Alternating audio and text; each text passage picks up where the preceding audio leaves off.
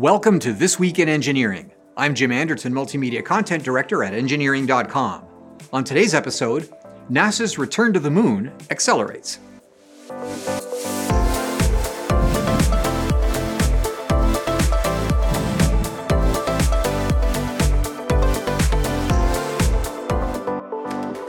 Today's episode is brought to you by Engineering.com, a globally trusted source for engineering content.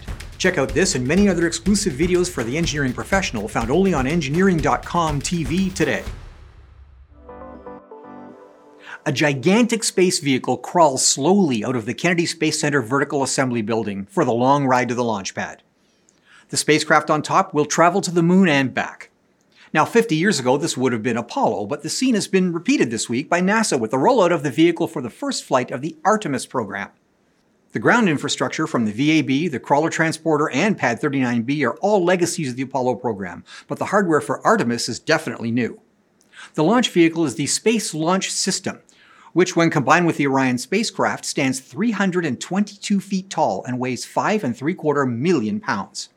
The system produces 8.8 million pounds of thrust. That's 15% more than Apollo's Saturn V. The basic SLS platform will be integrated with additional upper stages and a different spacecraft and payload fairing configuration to accommodate crewed missions to the moon or deep space, as well as interplanetary robotic missions. This week's pad rollout is significant because the upcoming wet dress rehearsal will include propellant tank chill down and loading, a complete launch countdown, and a practice recycle of the countdown clock in case of a hold. Propellant drain procedures will also be tested. Now, after the wet mock, the vehicle will be carried back to the vertical assembly building where test sensors will be removed, batteries will be charged, late load cargo will be loaded, and final checkouts will be performed prior to launch. NASA has a great deal riding on the Space Launch System and the Orion spacecraft it carries. The SLS is the key, and unlike Apollo Saturn V, the engineering of this more capable rocket includes a considerable amount of hardware proven from the Space Shuttle program. The most important is, of course, propulsion, and the four Aerojet Rocketdyne RS-25 core stage main engines are upgraded versions of Space Shuttle main engines. The current inventory of 16 Space Shuttle engines will be upgraded with new engine controllers, nozzle insulation, and other changes to support a 512,000 pound thrust rating. In the SLS application, they will be expended after launch, and Aerojet Rocketdyne has restarted RS-25 production to support the program and reduce unit cost. Also, like the Space Shuttle, the system uses strap on solid rocket boosters, which will provide over 75% of vehicle thrust during the first two minutes of powered flight.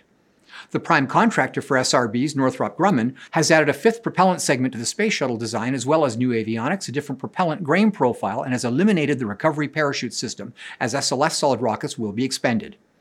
For the upcoming Artemis 1 mission, the upper stage will be the United Launch Alliance Interim Cryogenic Propulsion Stage, derived from Delta IV hardware and powered by another legacy liquid hydrogen oxygen motor, the RL 10. 24,750 pounds of thrust will carry the Orion spacecraft beyond the moon, then back to Earth. The Artemis program uses very different hardware from Apollo, and from an engineering perspective, the most major difference isn't in propulsion systems or propellants or guidance, but in program objectives and management. In inflation adjusted dollars, Saturn V cost just under $50 billion, with a cost per launch of about $1.25 billion adjusted to 2021.